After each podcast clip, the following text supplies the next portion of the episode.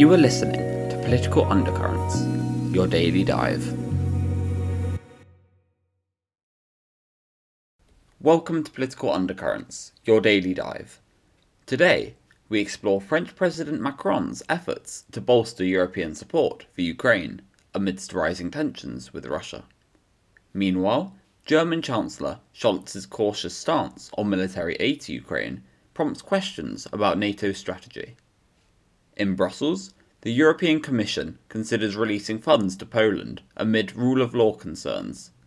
Lastly, the US raises alarm over Chinese security forces' involvement in Pacific Islands, reflecting escalating geopolitical tensions. Join us as we delve into these complex issues shaping Europe's present and future.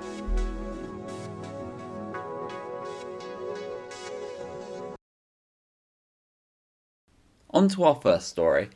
French President Emmanuel Macron has taken a prominent role in rallying support for Ukraine amidst its ongoing conflict with Russia. In a significant move, Macron hosted a summit at the Elysee Palace where he engaged with the European leaders to discuss the situation in Ukraine and the broader implications for European security. Macron's approach underscores a readiness to explore all options including the potential involvement of Western troops to support Ukraine against Russia's aggression. Macron's call to action is driven by the critical juncture at which the conflict stands and the heightened aggression from Russia, not only towards Ukraine, but against Europe as a whole. He emphasized the necessity for Europe to take the initiative, highlighting concerns over the United States' continued support and the potential for a new Russian offensive aimed at destabilizing Ukraine and its allies. The summit saw participation from 25 European leaders, signalling a unified front against Russian aggression. Macron's stance is clear. The defeat of Russia is deemed essential for the security and stability of Europe. This perspective is particularly relevant in the context of wavering US support, with Macron asserting that Europe must ensure Ukraine's victory independently of the political landscape in the United States. While there was no consensus on deploying ground troops to Ukraine, the leaders agreed on launching new initiatives to support Ukraine, including non military forces to secure its border with Belarus and demining operations. Macron hinted at the possibility that these efforts could necessitate some level of troop deployment, marking a significant development in the EU's approach to the conflict. Macron also took a moment to critique the hesitance of some European leaders, particularly German Chancellor Olaf Scholz, regarding military support for Ukraine. He recalled previous instances of reluctance from European partners to provide substantial aid to Ukraine and lamented Germany's opposition to EU defence bonds. Macron's remarks reflect a broader call for unity and action within the EU to address the crises effectively. The French president's leadership is evident in his commitment to bolstering support for Ukraine through increased aid, including ammunitions and missiles, and advocating for joint initiatives such as a coalition for sending more weapons and a Czech led initiative for purchasing shells. Moreover, Macron highlighted the need for stricter sanctions against firms and countries that indirectly support Russia's military efforts, signalling a robust approach to countering Russian aggression. Macron's efforts to rally Ukraine's allies and his comprehensive plan to support Ukraine mark a pivotal moment in the EU's response to the conflict. With the US seeming less engaged, Macron's leadership fills a crucial gap, demonstrating France's commitment to leading the alliance in support of Ukraine and European security.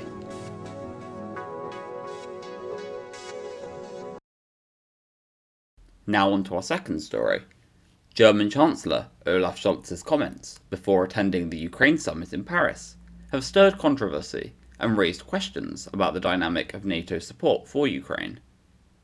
Scholz expressed opposition to sending Taurus cruise missiles to Ukraine, citing concerns over the need for German soldiers to program these missiles with Russian targets, which he feared could escalate tensions or potentially lead to a direct conflict between NATO and Russia. Scholz's statement not only highlighted Germany's cautious stance, but also inadvertently cast a spotlight on the actions of its allies, specifically the United Kingdom and France. By mentioning that these countries are engaged in target management and support for Ukraine, Scholz implied that their actions could endanger NATO by risking a direct confrontation with Russia. This revelation puts additional pressure on the alliance and raises questions about the unity and strategy behind NATO's support for Ukraine. The refusal to provide Taurus missiles to Ukraine, according to Scholz, is to avoid such escalation. However, this rationale has been met with skepticism. Critics argue that Germany could circumvent the issue by allowing other nations, like France or Britain, to manage the targeting process, thus maintaining a degree of separation from direct involvement. This suggests that Scholz's concerns may also encompass the potential strategic implications of such weapons being used against critical Russian infrastructure, such as the Kerch Bridge, which serves as a vital supply route linking occupied Crimea with Russia. Scholz's stance is particularly delicate, given the broader commitment by the German Bundestag and his governing coalition to support Ukraine in reclaiming all its occupied territories, including Crimea. This places him on a precarious political ground, navigating between his caution against escalation and the legislative and political mandates to support Ukraine fully. Meanwhile, the situation in Poland, with the farmers' protests at the border of Ukraine, introduces another layer of complexity to regional dynamics. These protests threaten to strain the alliance between Kiev and Warsaw, two crucial partners in the response to the conflict with Russia.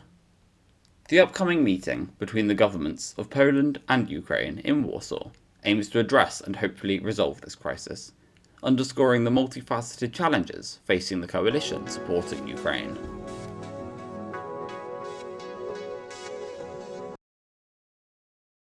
On to our third story the European Commission is deliberating on a significant proposal by Ursula von der Leyen to release 137 billion euros in EU funds to Poland. These funds, which include payments from the Next Generation EU Fund and cohesion funds, have been withheld due to concerns over Poland's adherence to rule of law standards. This development is notable against the backdrop of efforts by Poland's new government under the leadership of pro EU Prime Minister Donald Tusk to mend fences with Brussels. The government has been actively working to restore rule of law principles in Poland, a move seen as crucial for regaining access to EU funds. However, challenges remain, as the Polish government has encountered difficulties in reversing decisions that the EU courts have identified as undermining judicial independence. Notably, Poland's president, Andrzej Duda, vetoed attempts to address these issues, complicating the path to compliance with EU rule of law criteria. Despite these obstacles, von der Leyen's announcement to release the funds signals a strong vote of confidence in Poland's direction under its new leadership. This decision is pivotal, considering the significant amount of money at stake and its potential impact on Poland's economy and its relationship with the EU. The Commissioners' meeting in Strasbourg is focused on discussing this proposal, with an expectation that a formal decision will not be made immediately, but will proceed through a written procedure by the end of the week. This step marks a critical juncture in EU Poland relations, highlighting the ongoing dialogue between the two entities and the EU's broader efforts to uphold its rule of law standards.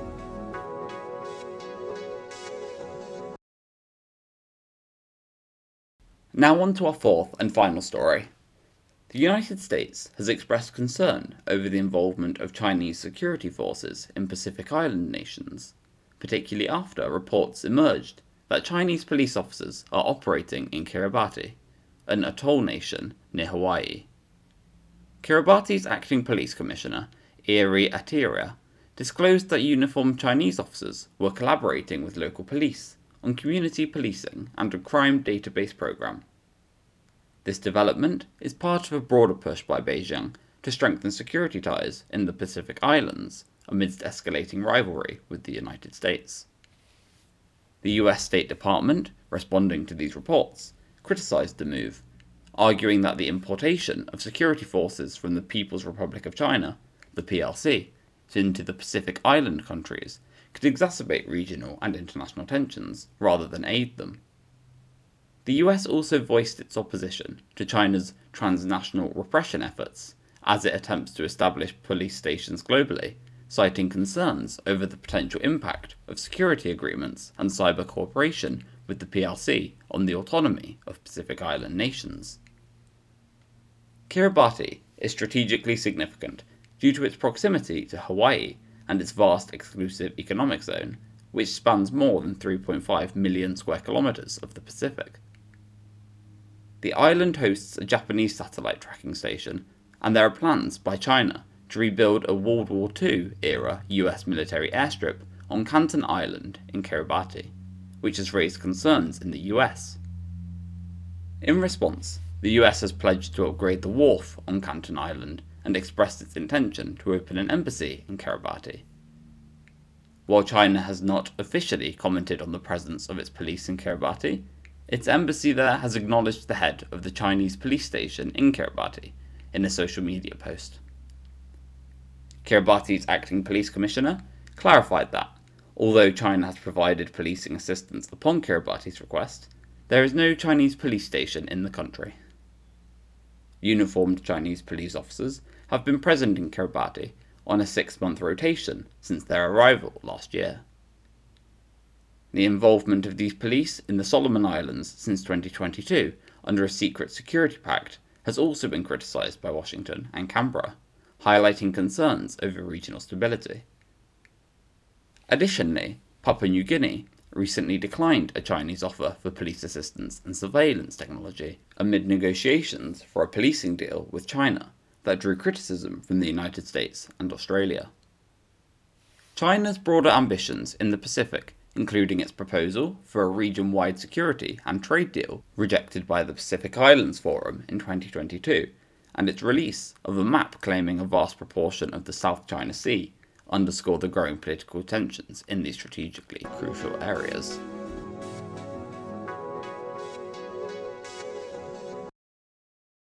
Thank you for joining us on today's episode of Political Undercurrents, your daily dive. We hope you've gained valuable insights into the complex world of global politics. Remember, our mission is to keep you informed and engaged with the undercurrents that drive change and influence decisions on a daily basis. Stay tuned for our next episode, and until then, keep exploring the depths of political knowledge. I'm Alexander Quilliam, and this has been Political Undercurrents. Have a successful day.